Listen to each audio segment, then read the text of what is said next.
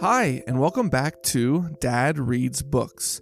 Today we will be reading Little Critters This Is My School by Mercer Mayer. Today is my first day of school.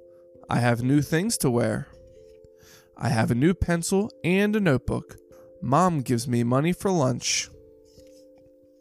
Mom gives me an apple for the teacher, but I want to give the teacher my new bug. Mom says an apple is better. Mom waits with me for the school bus.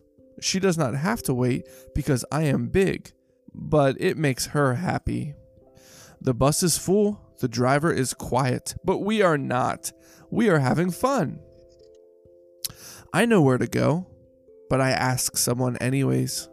My teacher is Miss Kitty. I give her my apple. We put our things away. We have a lot of things. Miss Kitty gives us name tags.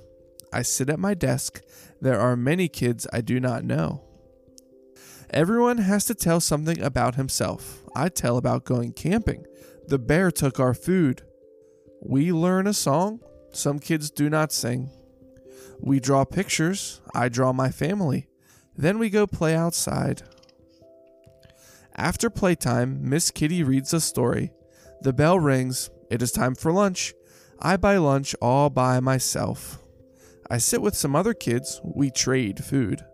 After lunch, we have rest time. I am not tired, but I have to lie down anyway. After rest time, we go to the library. We have the most books in the world. We meet the school nurse. Then we see a film about dinosaurs.